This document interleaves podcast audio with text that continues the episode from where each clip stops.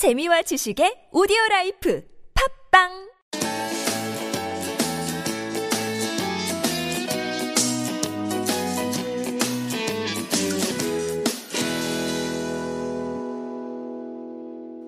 다문화 가정의 친구 레인보우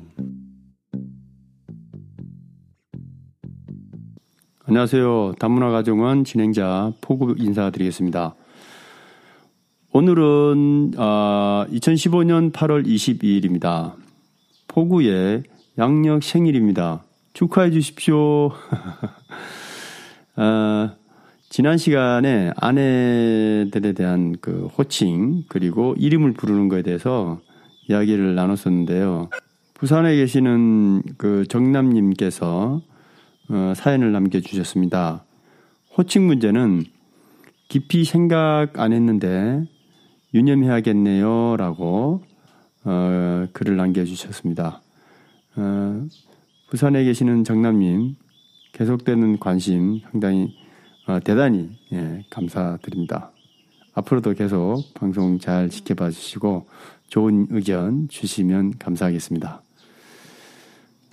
어, 오늘은 음, 조금 어, 무거운 주제 아니에요. 무거운 주제라고 볼 수는 없고 그냥 사는 이야기를 좀 해볼까 합니다. 여러분 어, 부부싸움 자주 하시나요? 포구는 부부싸움을 엄청 했습니다. 어, 앞으로도 아마 하지 않을까 싶습니다. 음, 부부싸움은 뭐 칼로 물베기라고는 하지만 또 근데 그게 또 너무 잦으면 좋지는 않을 것 같습니다. 아, 제가 오늘 이야기를 하면서 조금 이제 저 스스로 반, 반성을 해야 될 부분도 예, 적지 않습니다. 그런 거를 이제 자아 비판을 하면서 예, 방송을 하도록 하겠습니다.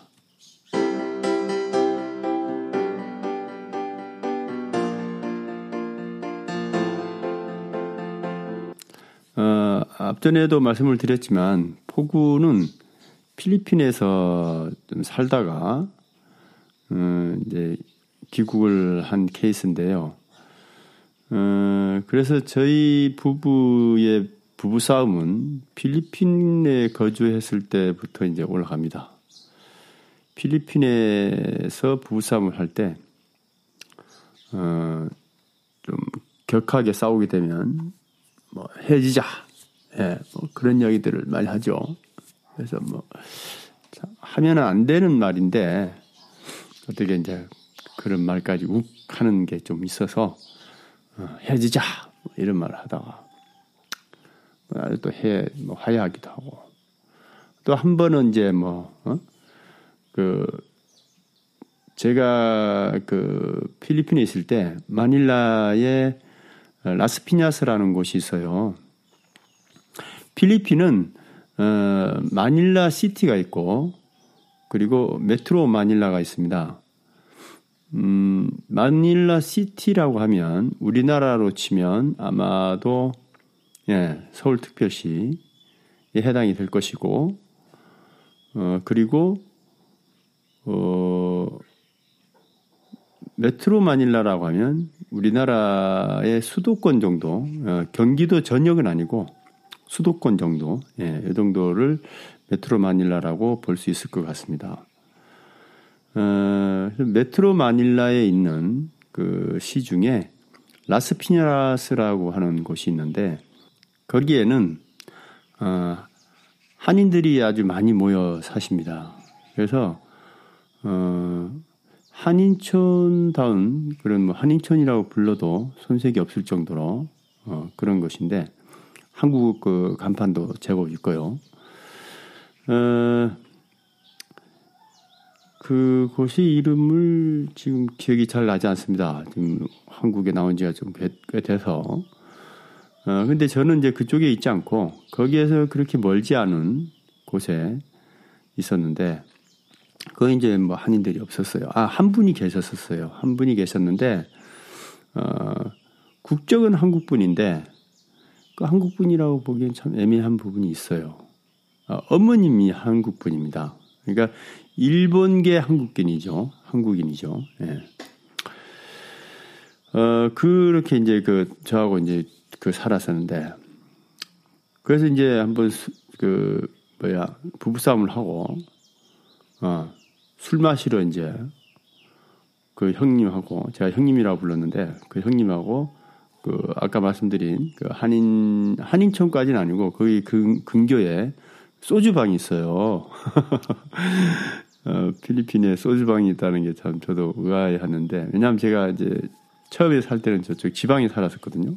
지방에 살다가 이제 인터넷 그 사정이 너무 안 좋아서 그래서 이제 마닐라 쪽으로 이주를 했는데 어 그래서 이제 소주방에서 술도 먹고 어, 부부싸움을 하면 그러니까 잠깐의 이제 가출이죠.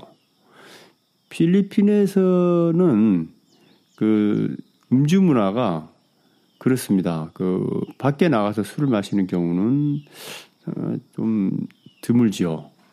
그거는 이제 좀 어, 아무래도 주머니 사정이 넉넉지 않은 그 서민들 입장에서는 좀 쉽지 않은 일이고 저 또한 이제 필리핀에 살 때 뭐 서민처럼 살았습니다. 아니 서민이었습니다.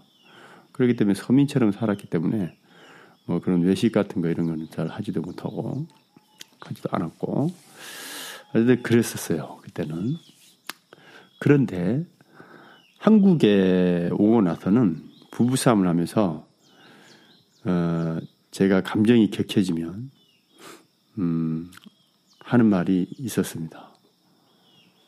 어 필리핀으로 가. You go back 필리핀. 예. go back이 아니고 go back입니다. go back. 예. 고박, 그 우리 고돌이 할, 고수독 할때 그 고박 하는 거 있죠. 그하고 비슷합니다. 발음이. 예, 필리핀식 영어입니다. You go back 필리핀. 어, 필리핀으로 들어가. 이런 이야기를 했었는데, 어, 그래서 실제로 저희 아내는 뭐 한국에 와서 살고 싶어서 저하고 결혼한 게 아니었기 때문에 한국에 큰 미련이 없어요. 그래가지고 실제로 필리핀 가려고 어, 한 번, 두 번, 아, 세 번이나 짐을 쌌었어요. 예. 세 번이나 짐을 쌌었습니다.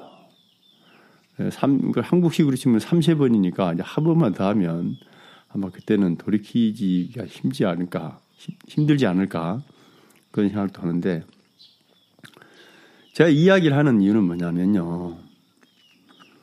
부부싸움을 해서도 하더라도 포구처럼 집에 가. 베트남으로 가. 필리핀으로 가. 캄보디아로 가. 너희 집으로 가. 돌아가. 한국을 떠나서 가. 이런 이야기는 제발이지 하지 마십시오.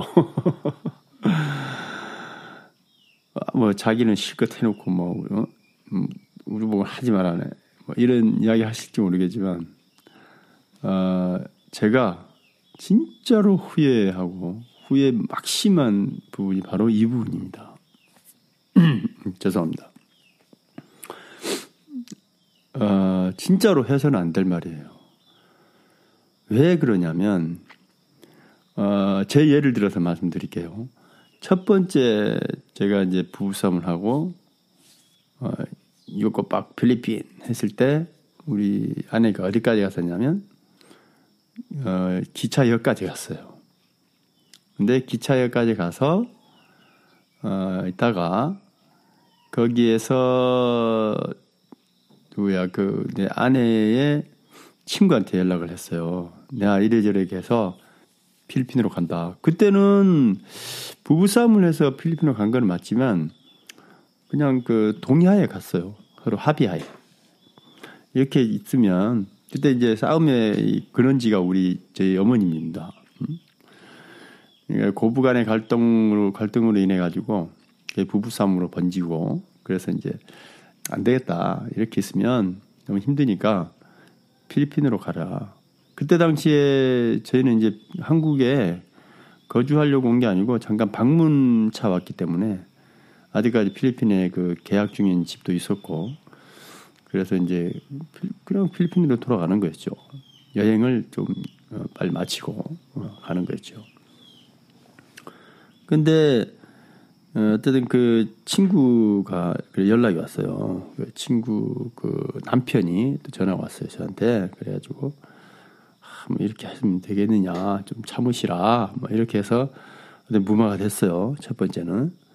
근데 두 번째는 어 비행기 표도 다 끊고 제가 그래가지고 왔는데 그때는 제 아내가 이제 한국 지, 한국의 뭐 지리도 좀 알고 뭐 이래서 음, 서울까지 갔어요. 갔습니다. 제 경주에 있는데 경주역에서 어, 서울역을 거쳐서 이제 김포공항 그 인천공항을 가려고 그러다가 어, 서울 역사에서 어, 저희 이모님한테 전화를 했습니다. 서울에 제 이모님이 계시는데 우리 이모님한테 전화를 해가지고 어좀 좀 재워, 재워달라고 그렇게 했습니다. 그래가지고 이모님 집에 갔다가 나중에 이제 다시 돌아왔어요. 그리고 마지막 세 번째는 어, 세 번째는 어떻게 됐더라? 아, 아 마지막 세 번째는 어, 저희 그저 집사람 친구 집에 한 이틀 동안 이제 기거를 했습니다. 이게 가출이죠. 가출 비슷한 거죠. 뭐 가출은 아니고 내가 나가라 했으니까 그랬었습니다. 그 결국에 이제 뭐 갔다가 다시 돌아오고 돌아오고 했는데 아주 제가 후회스럽습니다. 그게 지금 왜 그러냐면 아, 제 아내가 그냥 한국 여자면 관계가 없어요. 왜냐하면 부부싸움 하다가 친정에 가거든요. 그죠? 친정 가고 또 뭐 친구 집에 갈 수도 있고 그렇죠. 그런데 제 아내는 그리고 우리들의 아내는 여러분들의 아내는 여러분들의 아내분들은요 여기 한국에 친척이 없습니다. 그래서 어 필리핀으로 가라라고 하는 말은 진짜로 너무너무 어, 치졸한 아주 부끄러운 행동입니다. 어딜 가라는 거예요. 예? 결혼을 한국으로 결혼을 와서 살고 있는 걸 다 알고 있는데 친구도 알고 있고 그 본국에는 근데 다시 간다? 이건 아니지 않습니까? 예. 그래서 포구는 어, 그 이후로도 어, 우리 제 아내가 마지막으로 그 집을 나갔던 게 언제였냐면 지금 2015년이니까 작년 그러니까 15년 아 14년 14년 아마도 한 8월 아 이, 이쯤 되지 않았나 싶습니다. 한 1년 전인 것 같네요. 예. 1년 전쯤이었으니까 어, 그때 이후로 절대로 유고박 필리핀 이 말을 하지 않습니다. 그래서 아, 이 방송을 듣고 계신 다문화 가정 어, 아빠들 부부싸움을 하시더라도 하지 않으시는 게 좋죠. 네, 하지 않는 게 좋은데 뭐 살다 보면 뭐 티격태격 할 수도 있겠죠. 그래서 부부싸움을 하더라도 뭐 뭐 집 나가라. 어, 너네 집으로 가라. 너네 나라로 돌아가라. 이런 말은 절대로 하지 마시라. 어, 이 말을 꼭 제가 오늘 포구의 생일 8월 22일 예, 말씀을 꼭 드리고 싶습니다. 여러분, 어, 저도 여러분께 약속을 드리겠습니다. 부부싸움을 하더라도 집을 나가라라는 그런 말은 하지 않겠습니다. 여러분들도 마음속으로 스스로 다짐을 해 주시기 해주시면 감사하겠습니다. 자, 이제 그리고 부부싸움에 대해서는 참 할 이야기가 많습니다. 그죠? 그런데, 어, 그만큼 이제 부부싸움이라는 게 이제 있을 수밖에 없는 거라서 그럴 건데, 음, 우리 다문화 가정에서 부부싸움의 원인에 대해서 한번 잠깐 이야기를 해볼까 합니다. 어, 대부분의 그 다문화 가정의 그 부부싸움들은 어, 몇 가지 유형이 있을 것 같아요. 물론 음, 제가 말씀드린 유형이라는 것은 저를 포함해서 제 주변에 뭐 부부싸움을 하는 그 경우에 있는데 어, 의사소통이 잘 되지 않아서 음, 오해 때문에 그 부부싸움을 하는 경우가 뭐 많을 거예요. 그런 게 대표적일 수도 있고 어 그리고 그 원인이라는 것이 부부 당사자 간의 문제가 있을 수도 있고 아니면 어 시부모님과 아내 사이의 어떤 오해 이런 것 때문에 문화 차이에서 오는 그런 오해도 있을 수 있고 그런 것 때문에 어, 다툼이 될 수도 있는데요.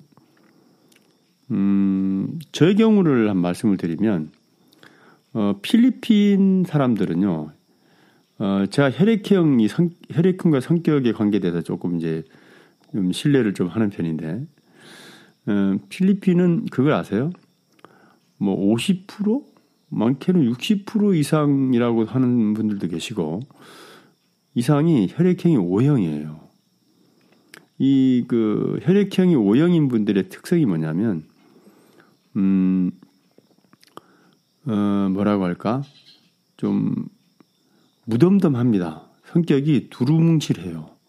둥글둥글하죠. 그래서 어, 딱 부러지는 맛은 없어요. 근데 저는 혈액형이 B형인데요.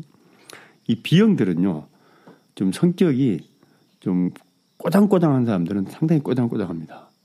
제가 좀 꼬장꼬장한 편인데 많이 둥글게 살고 싶긴 하지만 원천성이라는 게 있는 것 같아요.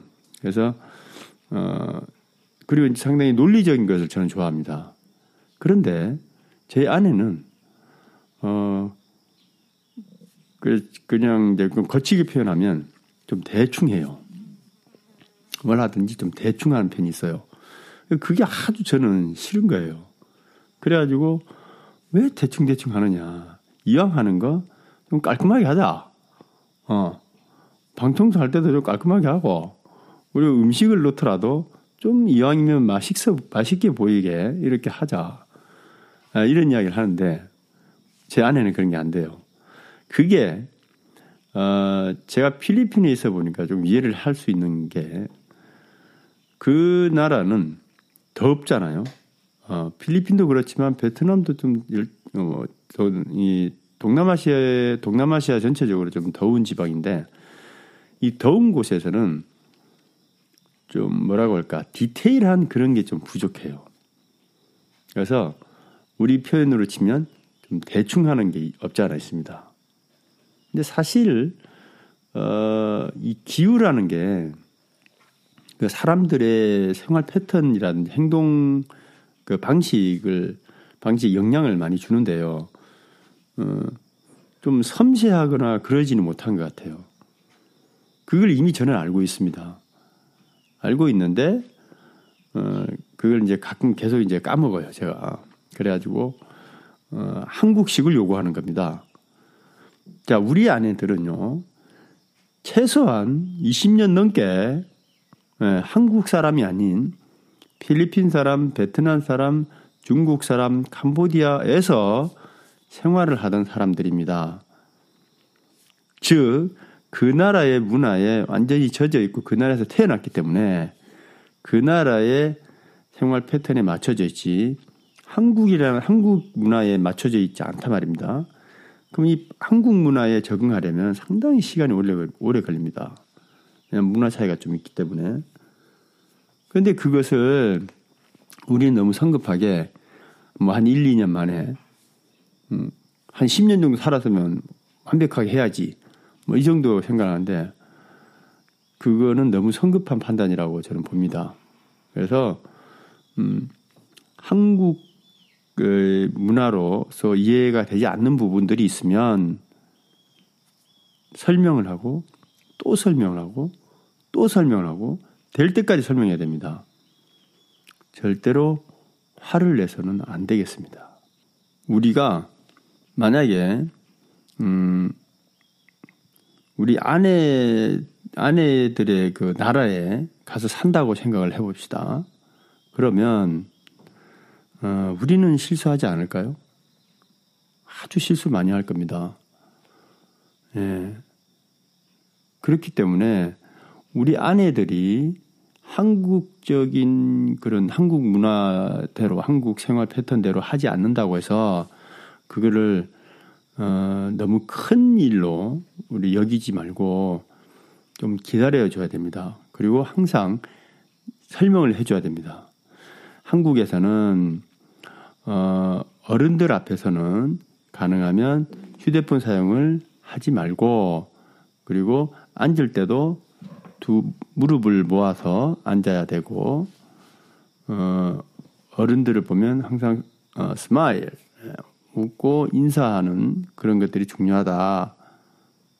이런 이야기들을 쭉 계속적으로 반복적으로 해주다 보면 어, 우리 아내들도 한국 문화에 적응을 해서 아마 그런 그 이 문화 간의 차이 그런 거를 극복을 잘 하리라고 봅니다.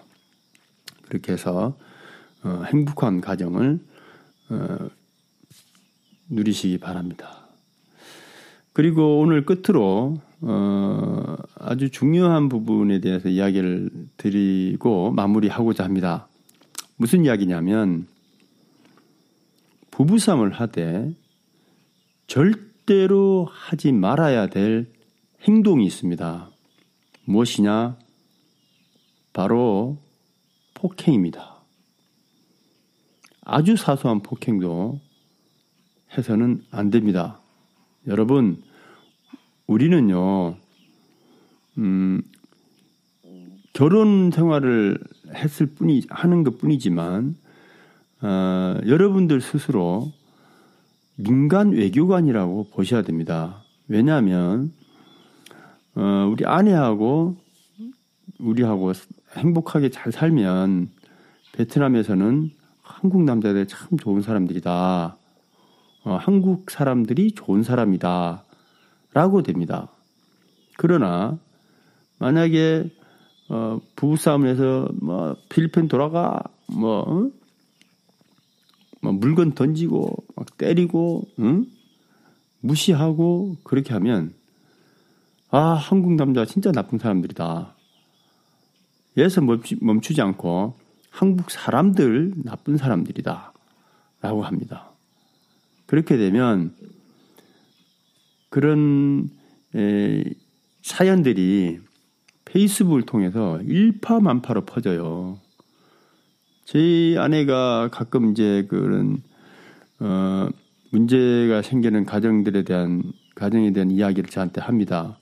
그럼 그 어디서 들었냐라고 하면 페이스북에서 봤다 그래요. 그래서 그만큼 우리가 가정을 잘 그 유지하는 게 우리나라 외교상에서도 상당히 중요한 어, 부분이다라는 거를 잊지 마시고 어, 행복한 가정, 예 그리고 어, 아주 화목한 그런 가정을 이루시기를 바랍니다. 그래서 다시 한번 말씀드리지만 부부싸움을 하시되 하지 않는 게 제일 좋고 예, 하시더라도 꼭 하지 말아야 될 것. 첫 번째, 집으로 가라. 집에서 나가라. 라는 말 절대로 하지 맙시다. 그리고 두 번째, 어, 부부싸움을 하게 되는 원인을 어, 최소화하자. 즉, 음, 한국 문화 차이나 뭐 오해가 있을 경우에 어, 충분히 설명을 하고 반복적으로 계속 설명해서 한국 문화에 완전히 그 적응할 수 있도록 그렇게 도움을 주자.